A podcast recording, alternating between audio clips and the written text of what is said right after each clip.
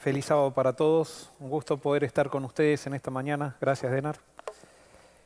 Estamos viviendo una situación difícil en el mundo. Eh, no voy a predicar hoy acerca de eso y posiblemente en esta nueva etapa que vamos a comenzar, así como comenzamos con la pandemia una etapa, cuando comienza una guerra y una guerra que tiene implicancias mundiales, sin duda que vamos a entrar todos en una etapa. De alguna manera todos somos afectados por esto. Posiblemente en la medida que vayamos avanzando en esto, reflexionaremos sobre los momentos que estamos viviendo. Sin embargo, esto, el tema de hoy tiene que ver con eh, algo que estamos enfrentando día a día y que cada vez vamos a enfrentar más. Y voy a empezar introduciéndome con las palabras de Pablo hacia Timoteo en su carta que está primera de Timoteo 4, 1 y 2, que dice lo siguiente.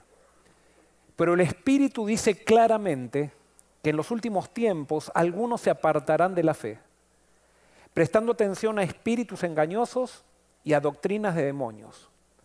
Con hipocresía hablarán mentira, teniendo cauterizada la conciencia.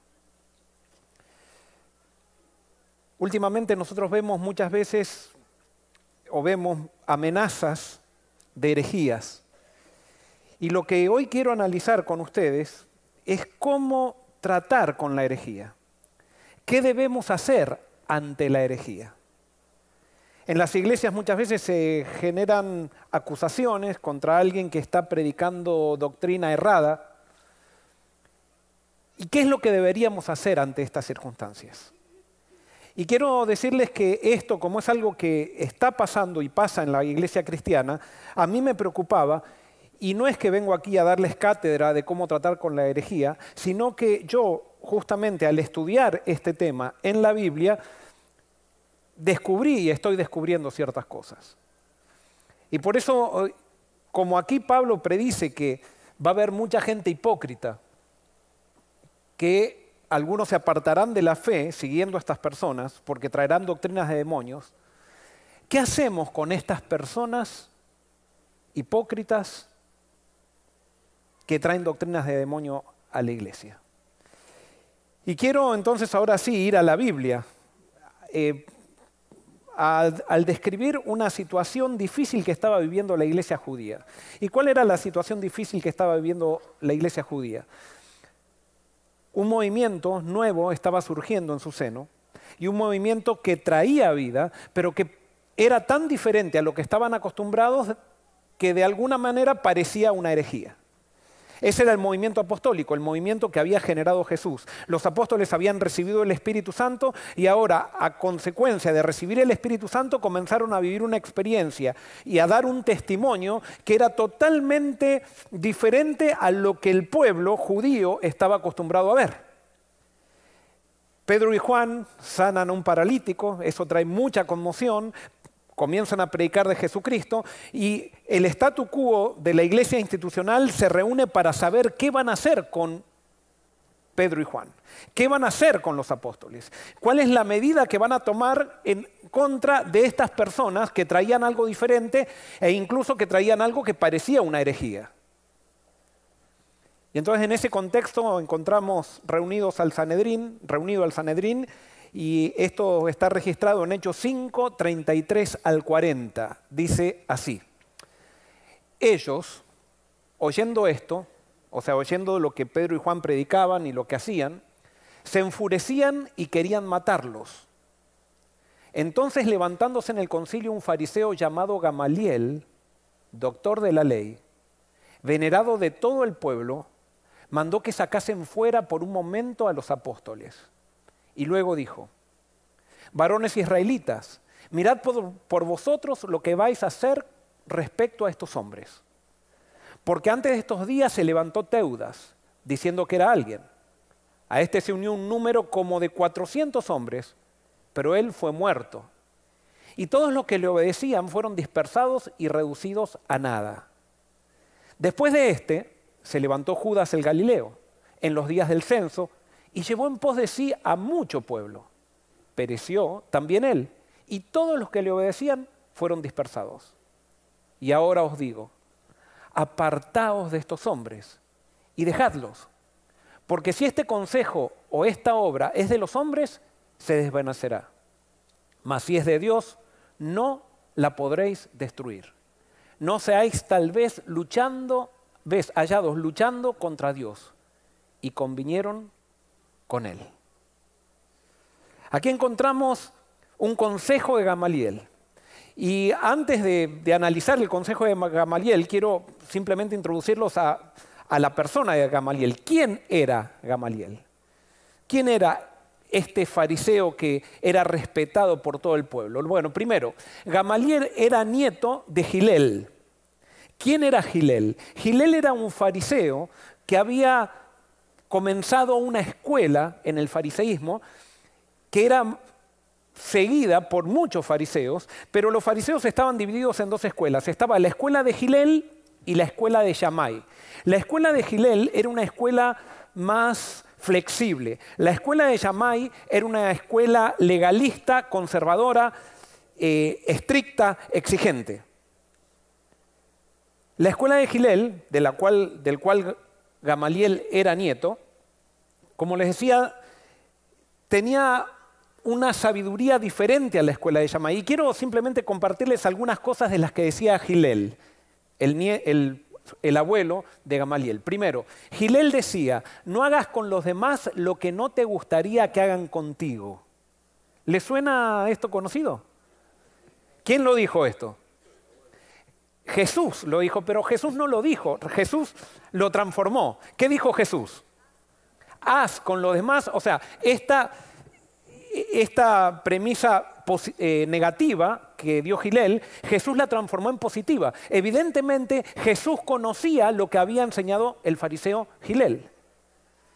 Y Jesús dijo, haz con los demás lo que te gustaría que a ti hagan. O sea, Jesús puso en esto la dinámica del servicio. Gilel dijo, abstente de hacer lo malo, que no está mal esto, abstente de hacerle algo malo a aquel que le quieres hacer algo malo si a ti no te gusta que te lo hagan. Fíjense lo que dijo Gilel también. No confíes en ti mismo hasta el día de tu muerte. ¿Qué está diciendo esto de Gilel? Era el abuelo de Gamaliel. Gilel también decía, quizás no se ve ahí, mi exaltación es mi humillación y mi humillación es mi exaltación. Estos conceptos no los encontramos en el Evangelio en Jesús. Y también estos conceptos los encontramos en Pablo. ¿Por qué? Porque Gamaliel había sido maestro de quién también? De Pablo. Y ahora Gamaliel se para ante el Sanedrín y dice, no toquen a estas personas, déjenlas, porque si es esto de los hombres va a desvanecerse, pero si es de Dios no lo podrán destruir. Algo más de Gamaliel para conocerlo. Gamaliel era el presidente de los fariseos. Evidentemente nosotros tenemos a veces eh, de los fariseos una imagen bastante mala. ¿Y saben qué? Los fariseos en sí no eran gente perversa. ¿Cuál fue el problema de los fariseos? El problema de los fariseos fue que no quisieron dejar las ideas que tenían para aceptar las ideas de Jesús. Ellos no quisieron seguir creciendo en aquello que estaban aprendiendo, quisieron quedarse con aquello que ellos habían aprendido y no quisieron aceptar nada nuevo. Pero no era que los fariseos eran más malos que nosotros. Nosotros somos todos fariseos. Algunos de la escuela de Yamai, otros de la escuela de Gilel, unos fariseos que queremos seguir aprendiendo y otros fariseos que no quieren aprender nada nuevo o que no queremos aprender nada nuevo. Ser fariseo en sí no era algo malo. Nuestras posiciones se transforman en posiciones malas o buenas de acuerdo a cómo reaccionamos ante la presencia de Jesús. Y eso tenemos que tener claro. Es Jesús el que nos define. Es Jesús el que define en dónde estamos parados. Gamaliel era el fariseo ideal, de acuerdo a la tradición judía, decían cuál era el fariseo ideal, había tenido tanta reputación Gamaliel que decían, él es el fariseo ideal. Y cuando murió Gamaliel, eh, la tradición judía decía, cuando murió, cuando murió Gamaliel, el cuidado por la ley cesó y murieron la pureza y la piedad. Imagínense, esta persona era muy reconocida por todos. Y ahora, esta persona tan reconocida, cuando el Sanedrín estaba en contra de Pedro y Juan porque eran unos pescadores que nadie conocía o que eran seguidores de este criminal que había muerto en una cruz, él dice, por favor, déjenlos, no los toquen. Quiero decirles que para este grupo del Sanedrín, lo que estaban predicando Pedro y Juan era una herejía. Entonces, la pregunta es, ¿era correcto el consejo de Gamaliel? ¿Era correcto, sí o no? ¿Estamos todos de acuerdo que era correcto? A ver, ¿qué dijo Gamaliel? Déjenlos, porque si esto es obra de los hombres, se desvanecerá. ¿Era verdad lo que decía Gamaliel? Sí. Y segundo, no seáis tal vez hallados luchando contra Dios. ¿Correcto este consejo? Ahora, nosotros decimos que este consejo es correcto porque nosotros somos amigos de Pedro y Juan. Porque si Gamaliel hubiera dicho esto cuando estaban persiguiendo a Barrabás. ¿Estaría correcto el consejo de Gamaliel de todas maneras? Sáquenlos a Pedro y Juan. O sea, si Barrabás hubiera sido la persona que hubiera estado metida en el templo, estaría bien que Gamaliel diga, vamos a moverle para atrás, déjenlo, porque si esto es obra de los hombres se desvanecerá. ¿Está bien o está mal? ¿Por qué les digo esto? Porque a veces nosotros queremos aplicar las cosas buenas para nuestros amigos, pero después cuando no son nuestros amigos, entonces aplicamos cualquier otra cosa. Si este consejo era bueno para Pedro y Juan, este consejo era bueno también para Barrabás. Si este consejo era bueno para, para ver qué era lo que estaban predicando Pedro y Juan, que nosotros sabíamos que eran, apóstoles, pero ellos pensaban que eran herejes, este consejo también es bueno para aquellos que nosotros pensamos que están predicando herejía. ¿Estamos de acuerdo o no estamos de acuerdo? ¿Por qué? Porque muchas veces nosotros pensamos que porque alguien predica algo diferente a nosotros o que alguien predica algo que yo creo que es herejía, tengo el derecho de hacerle guerra.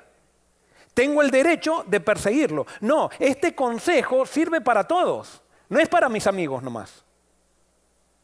Y saben que esto no está muy claro en la iglesia cristiana, no está muy claro en la iglesia adventista, porque continuamente encontramos cazadores de herejes que quieren matar al hereje, quieren eliminarlo porque están, van a descarriar al pueblo. Pero Gamaliel sabía que Teudas había descarriado al pueblo, también sabía que el otro había descarriado al pueblo, que ahora no me acuerdo el nombre, Judas, ¿no? Judas, gracias, ustedes se acuerdan mejor. Que también había descarriado al pueblo. Sin embargo, bueno, el pueblo tiene que aprender a pensar. El pueblo tiene que aprender a pensar. El gran problema con el pueblo es cuando el pueblo está acostumbrado a que los dirigentes le digan qué es lo que tiene que pensar y entonces viene cualquiera y que predica lindo, habla bien y todo eso y se van porque es carismático. No, no es cuestión de seguir personas carismáticas, es cuestión de seguir la verdad. Hitler era carismático y muchos lo siguieron porque no pensaban.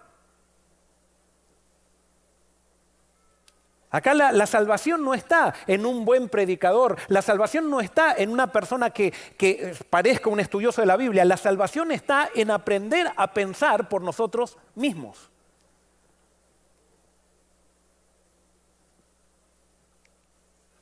No seáis tal vez hallados luchando contra Dios dice Gamaliel. Ahora les hago una pregunta. ¿Estaba seguro Gamaliel de lo que creía? ¿Sí o no? ¿Sí? ¿Estaba seguro Gamaliel de lo que creía? Les hago una pregunta. ¿Pedro y Juan estaban desafiando las creencias de Gamaliel, sí o no? ¿Sí o no? Sí. ¿Y estaba Gamaliel seguro de lo que creía? Gamaliel estaba seguro del principio que estaba estableciendo, pero no sé si estaba muy seguro de lo que creía.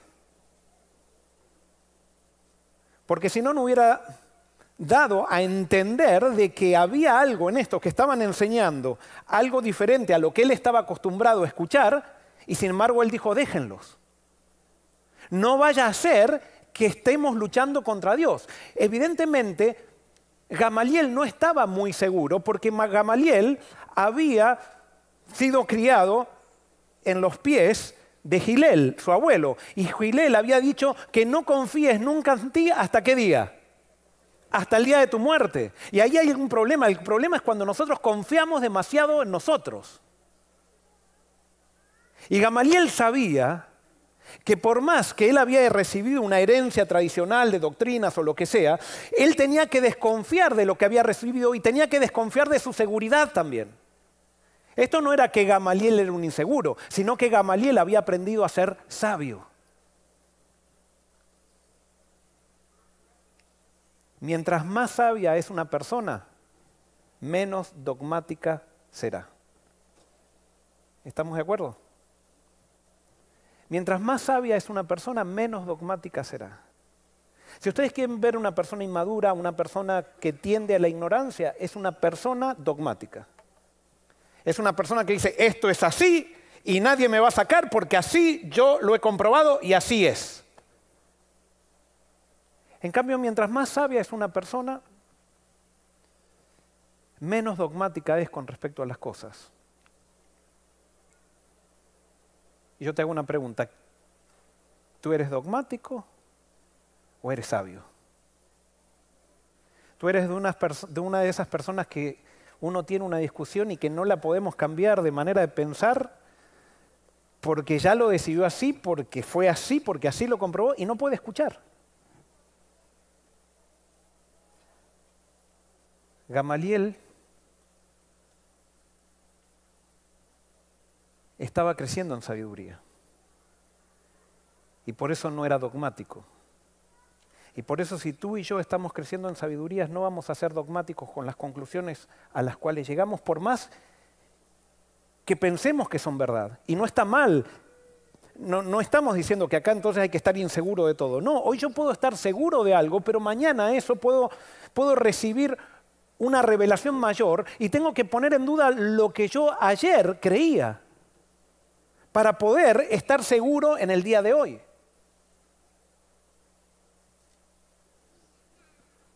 Vamos a analizar el pensamiento de Gamaliel. De acuerdo a lo que él decía, él decía que si esto era de los hombres se iba a desvanecer y que si esto era de Dios nadie lo podría destruir. Gamaliel con eso estaba diciendo que lo que es de los hombres se desvanece y lo que es de Dios permanece. Entonces les hago una pregunta, ¿las herejías son de Dios o de los hombres? Una herejía, ¿viene de parte de Dios o viene de parte de los hombres? De parte de los hombres. Entonces, si una herejía viene de parte de los hombres, ¿tiene sentido que yo persiga al que está diciendo una herejía? No, porque esa herejía, si viene de parte de los hombres y si esto es verdad, entonces esa, esa herejía se va a morir por sí misma. La verdad no se muere, pero la herejía se muere por sí misma. Y por eso no tiene sentido perseguir al hereje. Es más, tenemos que darle libertad al hereje. Porque si es de Dios, eso permanecerá. Y si no es de Dios, y entonces alguien puede decir, ah, pero si engaña a muchas personas, y bueno, cada uno es responsable de lo que quiere creer. Cada uno toma su riesgo. Pero no podemos aglutinarnos en sistemas que nos digan a nosotros lo que tenemos que pensar o cómo tenemos que pensar, porque haríamos un daño, porque tarde o temprano nos estamos preparando para aceptar la herejía que parece verdad.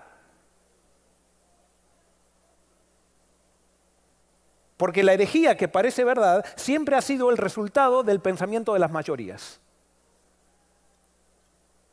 Generalmente las mayorías están equivocadas.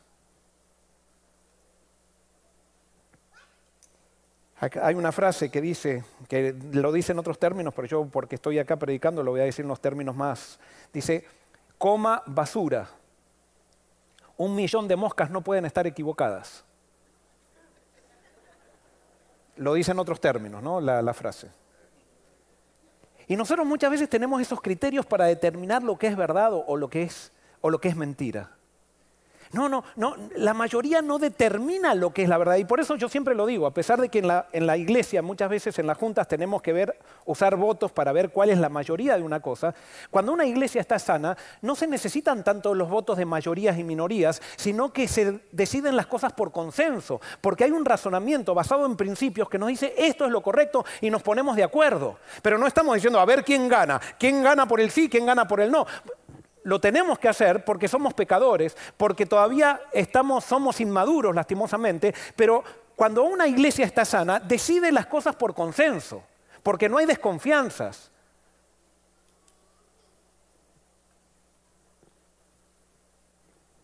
Lo que es de los hombres se desvanece, lo que es de Dios permanece.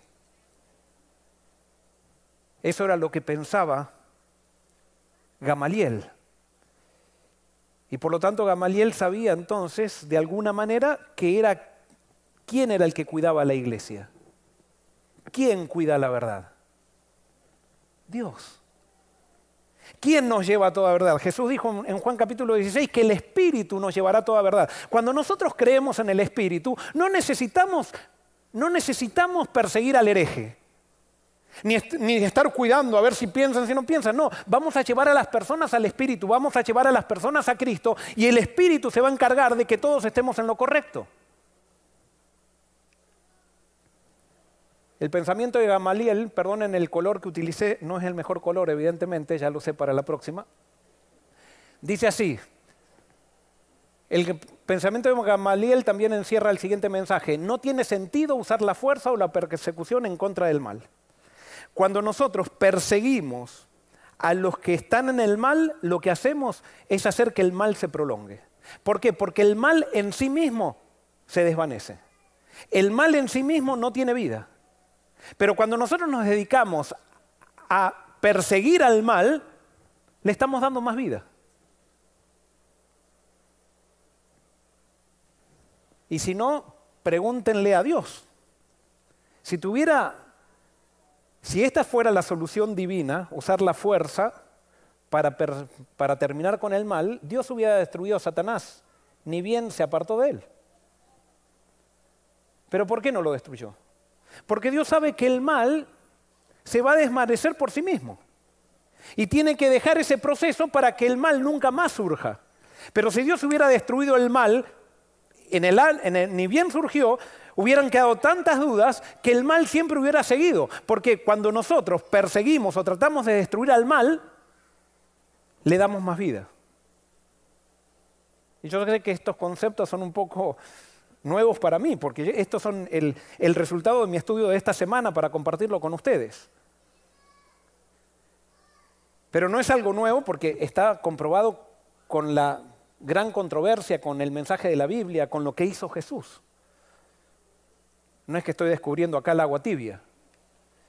Y el pensamiento de Gamaliel encerraba la siguiente, la siguiente idea también. La verdad puede parecer mentira y la mentira puede parecer verdad.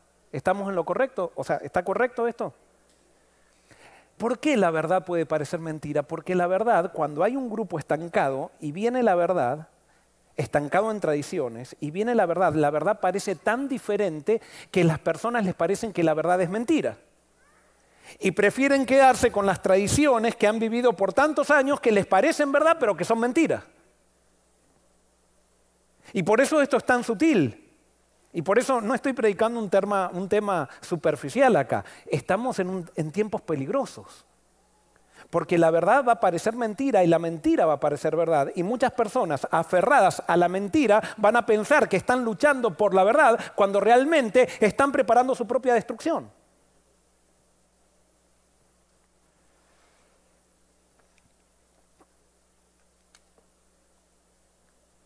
¿Por qué estamos tan preocupados por la doctrina herética en las iglesias cristianas. ¿Por qué nos preocupa tanto cuando alguien piensa diferente o alguien trae una doctrina herética? ¿Cuál es la razón?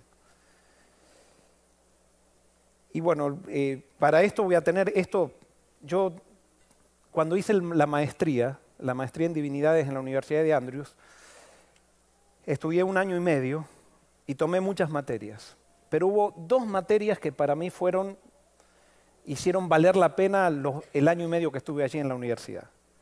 Y una materia se llamó Desarrollo de la Teología Adventista con George Knight, que fue excepcional, tres meses. Y otra de las materias que para mí fue excepcional fue una que se llamó Principios de Teología, dictada por el doctor Fernando Canale. Y lo que les voy a presentar acá fue el estudio de un semestre, yo estoy tratando de resumirlo, pero ¿por qué estamos tan preocupados por las doctrinas heréticas nosotros en la iglesia cristiana? Y perdonen, espero que esto no sea abstracto para ustedes, pero a mí me ayudó a entender muchísimas cosas. Esto es la base para entender muchísimos pensamientos cristianos, filosóficos y, y demás. Pero todo esto viene del pensamiento griego. Toda este esta preocupación por la herejía viene del pensamiento griego. ¿Por qué viene del pensamiento griego? Y para eso tenemos que entender cómo los griegos miraban al ser humano. Ellos decían que el ser humano estaba dividido en dos. Estaba el cuerpo y estaba qué? El alma. Eso se llama dualismo griego. Y ellos decían, el cuerpo es diabólico. Todo lo que se hace con el cuerpo es diabólico. Todo lo que se hace con el cuerpo es creado por Satanás. Ellos no le decían Satanás, o sea, yo lo estoy simplemente ahora resumiendo en palabras sencillas. O sea, todo lo que se hace con el cuerpo está creado por Satanás, pero todo lo que se hace con el alma es divino, porque el alma es divina. El cuerpo es diabólico y el alma es divina. Entonces, cuando nosotros morimos, lo diabólico muere, pero entonces el alma sigue viviendo y el alma ¿dónde va? Al cielo a encontrarse con lo divino. Y entonces cuando el alma se encuentra con, con, lo divino, allí es realmente libre. Eso era el pensamiento griego. Ahora, la pregunta es, ¿dónde estaba la razón para los griegos? En, en esta ecuación, ¿dónde estaba la razón para los griegos? La razón para los griegos estaba en el alma. O sea que la razón para los griegos era cómo? Si el cuerpo era diabólico y el alma divina y la razón estaba en el alma, entonces la razón, ¿cómo era para los griegos? Era divina. Entonces imagínense, la razón es divina. Las conclusiones a las que llego son cómo? Son divinas. Y por eso los griegos, la religión griega, si podríamos decir, la religión griega era la filosofía. Eran personas que estaban continuamente pensando y filosofando y haciendo definiciones de la vida, porque eso era divino, eso era la religión. Todo lo que se hacía con el cuerpo era diabólico. Todo lo que se hacía en el día a día era diabólico. Había que estar pensando todo el tiempo. Y por eso surgieron los grandes filósofos, Platón, Aristóteles y todo lo que ustedes saben de la, de la griega clásica, de la Grecia clásica. Entonces, esto tiene consecuencias tremendas. ¿Por qué? Porque a las conclusiones que yo llego, si son divinas, entonces cuando alguien piensa diferente a mí, si yo las conclusiones que llegué son divinas, el que está pensando diferente a mí, ¿cómo es? Es diabólico. Por más que, eh, por más que, que esa persona está razonando también. Pero si yo me puso de acuerdo con un grupo de amigos o con un grupo de gente y filosofamos y llegamos a una conclusión, esa conclusión es divina. Esa manera de pensar entró en la iglesia cristiana. Así no pensaba la iglesia de Jesús. Los apóstoles no pensaban que cuando ellos predicaban estaban predicando eh, razonamientos divinos. Ellos estaban predicando a Jesús, con todas sus limitaciones. Pero ellos no estaban pensando de que ellos eran divinos. Es más, cuando muchas veces los querían considerar divinos, ellos decían, no, por favor, nosotros no somos nada. Pero este pensamiento griego, en la medida que se fue corrompiendo la iglesia, fue entrando a la iglesia y la iglesia se terminó de corromper, la iglesia apostólica se terminó de corromper en el siglo IV después de Cristo, por los años 300 y algo, y cuando la iglesia se oficializó y se hizo parte del imperio, comenzaron a definir la religión ahora también en términos filosóficos.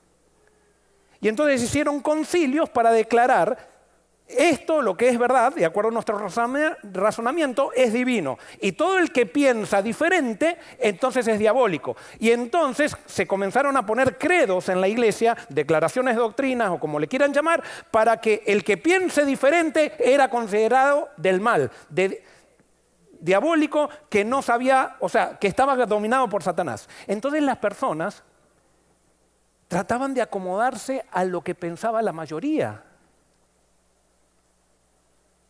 y a lo que pensaban los que sabían pensar con ese razonamiento divino que tenían en su alma. Y allí comenzaron las grandes persecuciones, en las cuales nosotros siempre estamos en contra, sin embargo parece que estamos en contra de las persecuciones pasadas, pero no estamos en contra de las persecuciones presentes. Como decía Jesús, nosotros le hacemos grandes tumbas a los profetas del pasado, pero matamos a los profetas del, presente. Nosotros reconocemos a los reformadores de la Edad Media, pero matamos a los reformadores de hoy en día. Y esto viene todo del pensamiento griego. Entonces el pensamiento griego lo que generaba era dogmatismo. Yo lo que pienso es así, y si piensas diferente, eres de Satanás.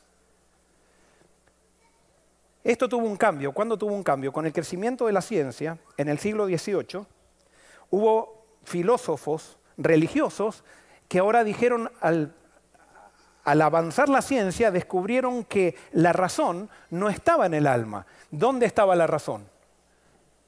De acuerdo al estudio de la medicina. ¿Dónde está la razón?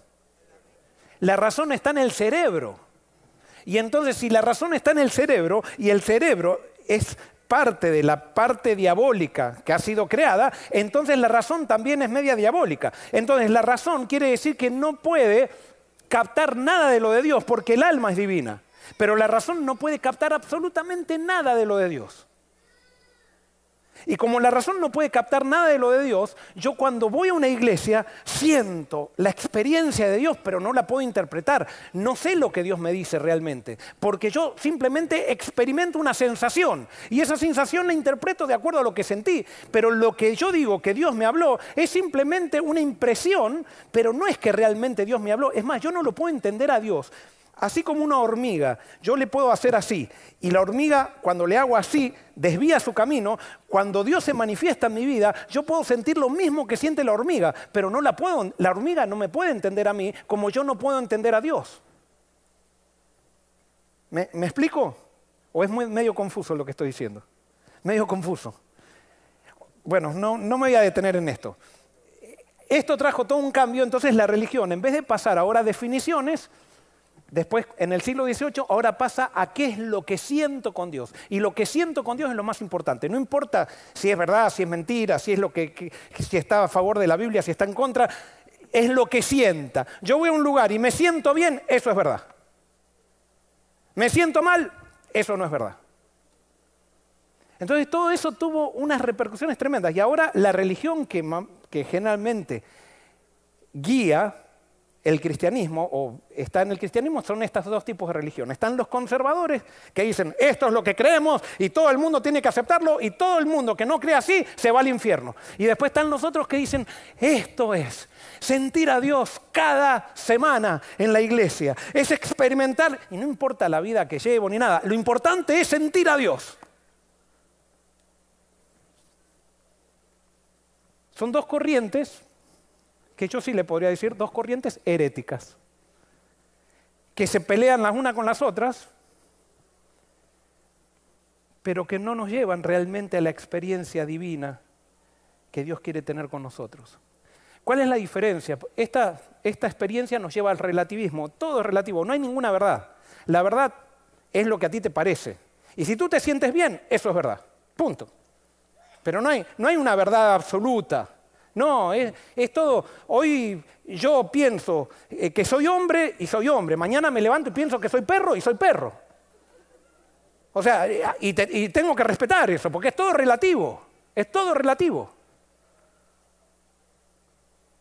Es lo que sientas, lo que sientas. Son los dos tipos de religión que hay ahora. Pero ¿cómo se escribió la Biblia? La Biblia se escribió con el pensamiento hebreo que fue el pensamiento que transmitió Jesús. Y no es que el pensamiento hebreo sea puro, sino que lo que quiere decir es que como Dios influenció el pensamiento hebreo, tiene más pureza que el pensamiento griego. ¿Cómo veía el pensamiento hebreo al ser humano? En la Biblia nosotros no tenemos un alma, sino que la Biblia dice que nosotros somos un alma. Y la razón forma parte de nosotros. Y entonces somos un alma, de acuerdo a la Biblia, y nuestra razón está limitada, ¿por qué? Por el pecado. Si bien nosotros estamos limitados por el pecado, pero eso no impide que nosotros podamos entender a Dios. Pero no lo entendemos perfectamente, lo entendemos con nuestras limitaciones.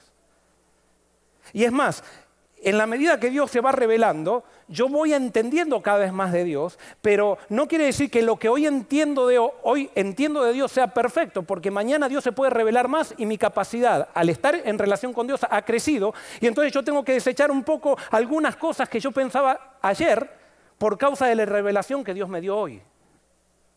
¿Se entiende? Espero no estar aburriéndolos con este sermón, que es muy racional.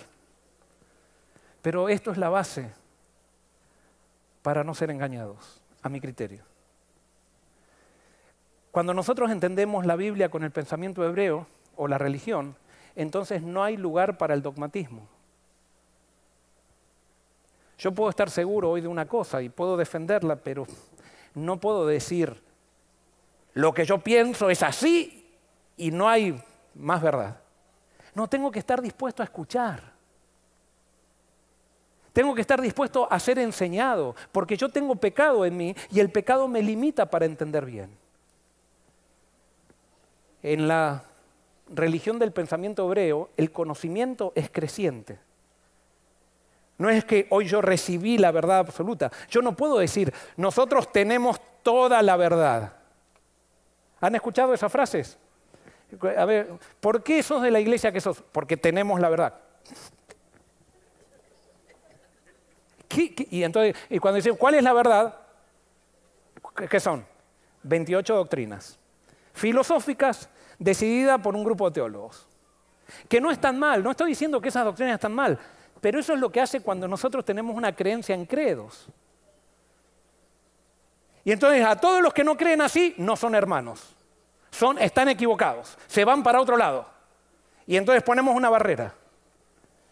Cuando nosotros analizamos o tenemos la religión con el pensamiento hebreo, en esta religión se necesita diálogo humilde y en oración. No es que yo creo hoy Dios me dice esto y entonces yo ya eso es verdad porque Dios me lo dijo, no. ¿Cómo yo voy puliendo esa verdad? En diálogo.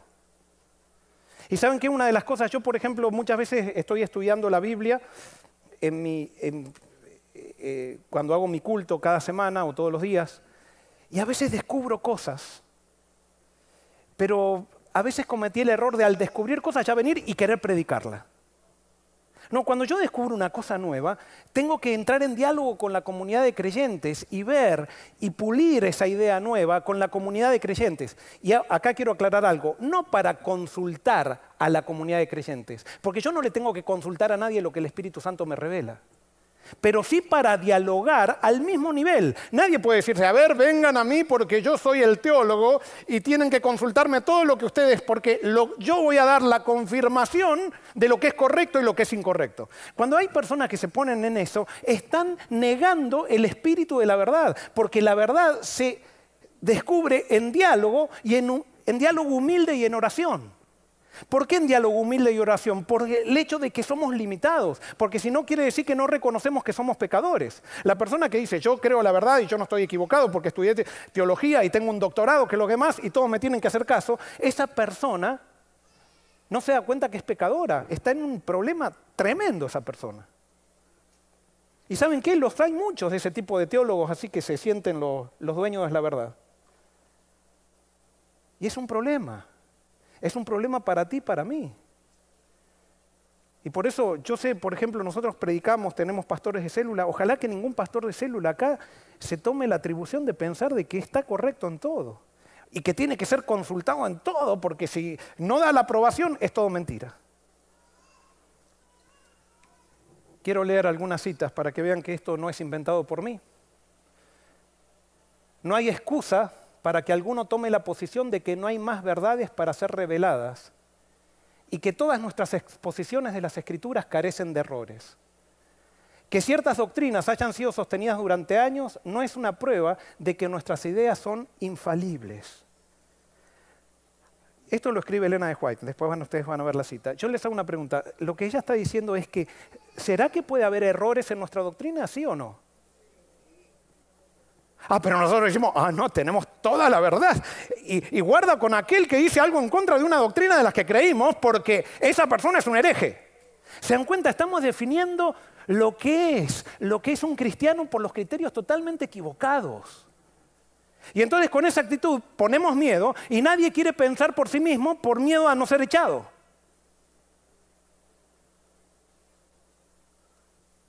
Sigue diciendo esta cita. Vivimos tiempos peligrosos y no es apropiado que aceptemos todo lo que se pretende que sea verdad sin examinarlo minuciosamente. Ni podemos rechazar nada que lleve los frutos del Espíritu de Dios. O sea, que acá lo que me está diciendo no es que tenemos que aceptar todo, pero todo tenemos que analizarlo como minuciosamente.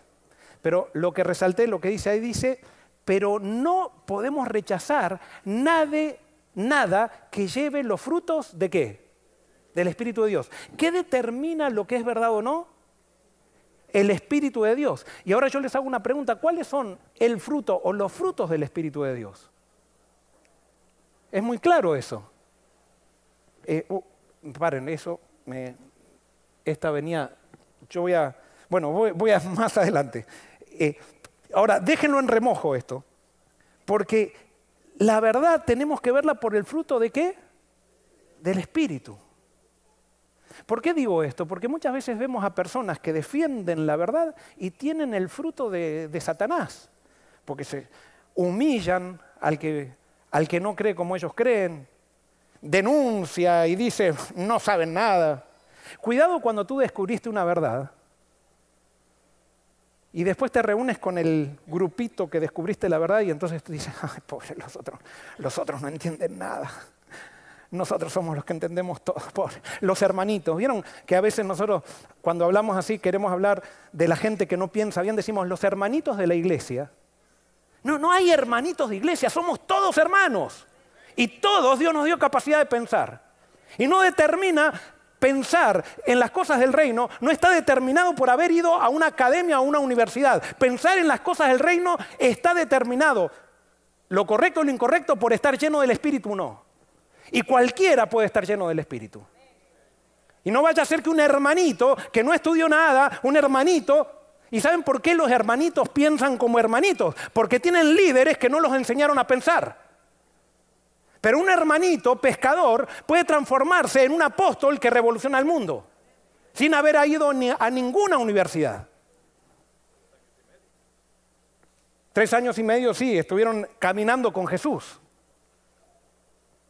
Y no fue que Jesús les dio doctrina, Jesús les mostró vida. Que eso es lo que necesitamos. Nosotros no necesitamos revelación de doctrina, necesitamos revelación de una vida. Me estoy adelantando al final. Fíjense lo que dice también Elena de Huay, un espíritu de farisaísmo se está apoderando del pueblo que pretende creer en la verdad para estos últimos días.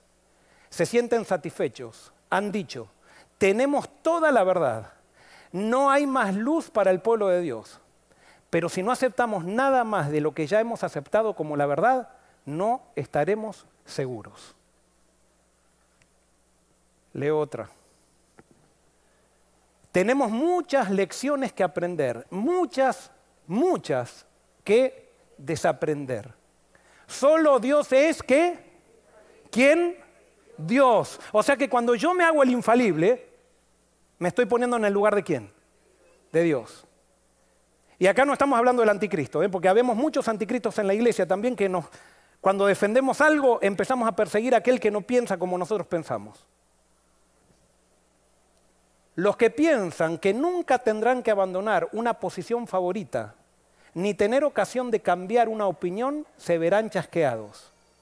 Mientras nos aferremos a nuestras propias ideas y opiniones con decidida persistencia, no podremos tener la unidad por la cual Cristo oró. ¿Se dan cuenta por qué no es bueno poner credos en la iglesia o declaraciones de doctrina? Porque una vez que nosotros declaramos algo como una doctrina, entonces pensamos que ya eso está bien, porque ya lo analizaron y pasó el tiempo, y entonces no lo analizamos más.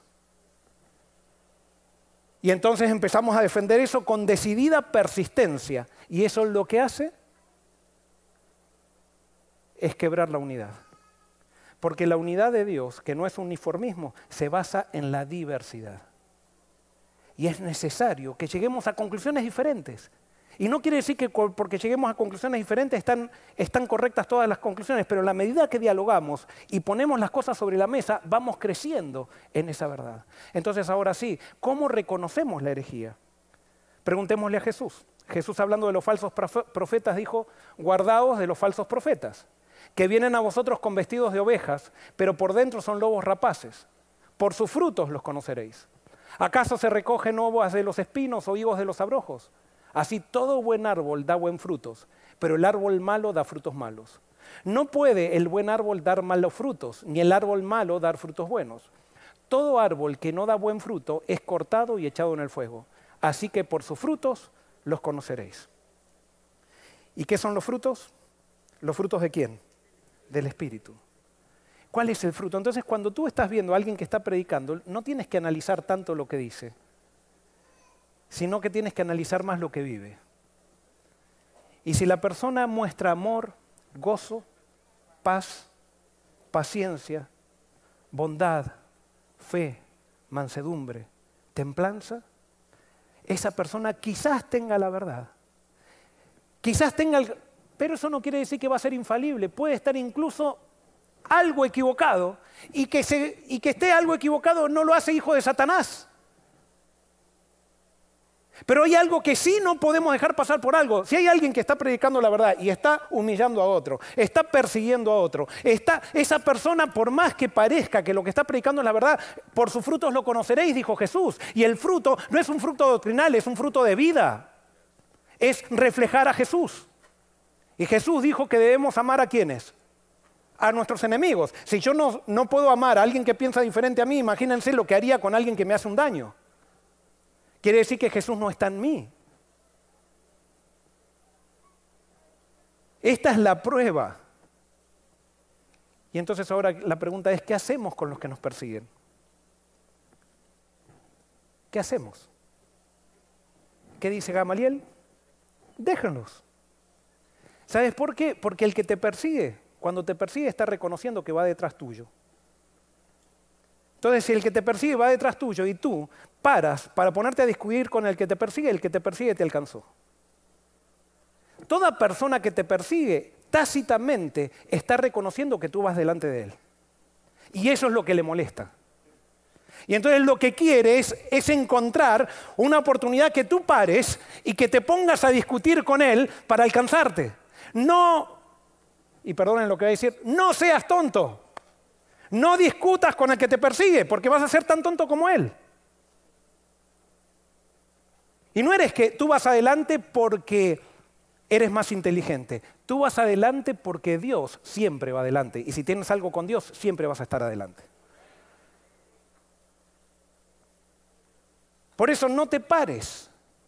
¿Sabes qué? Cuando un sistema religioso está muy preocupado con la herejía, quiere decir que ese sistema hace mucho ha dejado de predicar la verdad. ¿Escucharon? Cuando un sistema religioso está preocupado con la herejía y que están hablando que este, que este predicador y que el otro predicador y cuidado con la herejía, y es que hace mucho han dejado de predicar la verdad. A la herejía se lo combate predicando la verdad, no es luchando contra la herejía. Y por eso Gamaliel dijo, déjenlos. Dejémoslo a los que nos persiguen, que nos empujan para ir más adelante todavía. Satanás no sabe, o sea, sí sabe, pero es tan impaciente, porque él no tiene el fruto del Espíritu, que sabe que la persecución no le conviene. Pero persigue porque tiene tanta rabia y tanta envidia que entonces tiene que perseguir. Y eso pasa con aquel que no está dirigido con el Espíritu de Dios. Quiere perseguir, ¿por qué? Porque no tiene nada para hablar, entonces tiene que buscar un hereje para decir algo. Porque como Dios no le dice nada, tiene que ver qué es lo que le dice Dios a otro y declarar herejía para poder llamar la atención de la gente que quisiera tener esa atención, pero no la tiene porque no tiene nada para llamar la atención. Y quiero decirte que el que predica la verdad no está llamando la atención sobre sí mismo, son los herejes que llaman la atención sobre sí mismos. El que tiene la verdad está levantando a Cristo. Y es Cristo que cuando fuere levantado a todos atraeré a mí mismo. Pregunto, ¿se convirtió Gamaliel? ¿Sí o no? ¿Saben qué? La tradición judía dice que Gamaliel se convirtió. ¿Y quién lo bautizó a Gamaliel? Según la tradición, no la tradición judía, la tradición cristiana, perdón. ¿Quién lo bautizó a Gamaliel? Lo bautizó, de acuerdo a la tradición cristiana, lo, lo bautizó Pedro y Juan. Junto, en el mismo día, en el mismo bautisterio, o no sé si bautisterio, en el mismo río, no sé quién, ¿saben quién se bautizó de acuerdo a esta tradición? Se bautizó Nicodemo. Alguien puede decir, pero eso, Joel, eso es tradición, ¿cómo sabemos que es verdad? Yo no sé si Pedro y Juan lo bautizaron a Gamaliel, pero que sé que Gamaliel se convirtió, sí lo sé. ¿Por qué lo sé? Porque en la Biblia es claro, no tengo tiempo para demostrarlo, en la Biblia es claro que toda persona que sigue a Dios defiende a los soldados de Dios. ¿Se acuerdan de Raab? Escondió a los dos espías israelitas. ¿Y qué pasó con Rab? Estaba Dios actuando en ella. La persona que no tiene a Dios en el corazón trata de atacar a aquellos que están predicando la verdad. Y vuelvo a repetir algo. Cuando alguien predica, lo importante no es si está equivocado o no está equivocado, aunque es ciertamente algo importante, pero eso en el diálogo se corrige. Cuando alguien predica, lo importante es si esa persona muestra a Jesús o no lo muestra. Esa es la clave, esa es la verdad. Yo soy el camino, la verdad y la vida es reflejar a Jesús. Acá la iglesia no es un lugar para hacer definiciones, para hacer filosofía. La iglesia es un lugar para mostrar a Cristo, no por palabras, sino por vida. Y allí está el verdadero hereje. El verdadero hereje está en aquel que habla de, es aquel que habla de Cristo, pero no vive en él. Aquel que no está lleno del Espíritu. Aquel que no refleja el fruto del Espíritu, manifestando amor, gozo, paz, paciencia, bondad, benignidad, fe, mansedumbre, incluso para con aquellos que lo persiguen.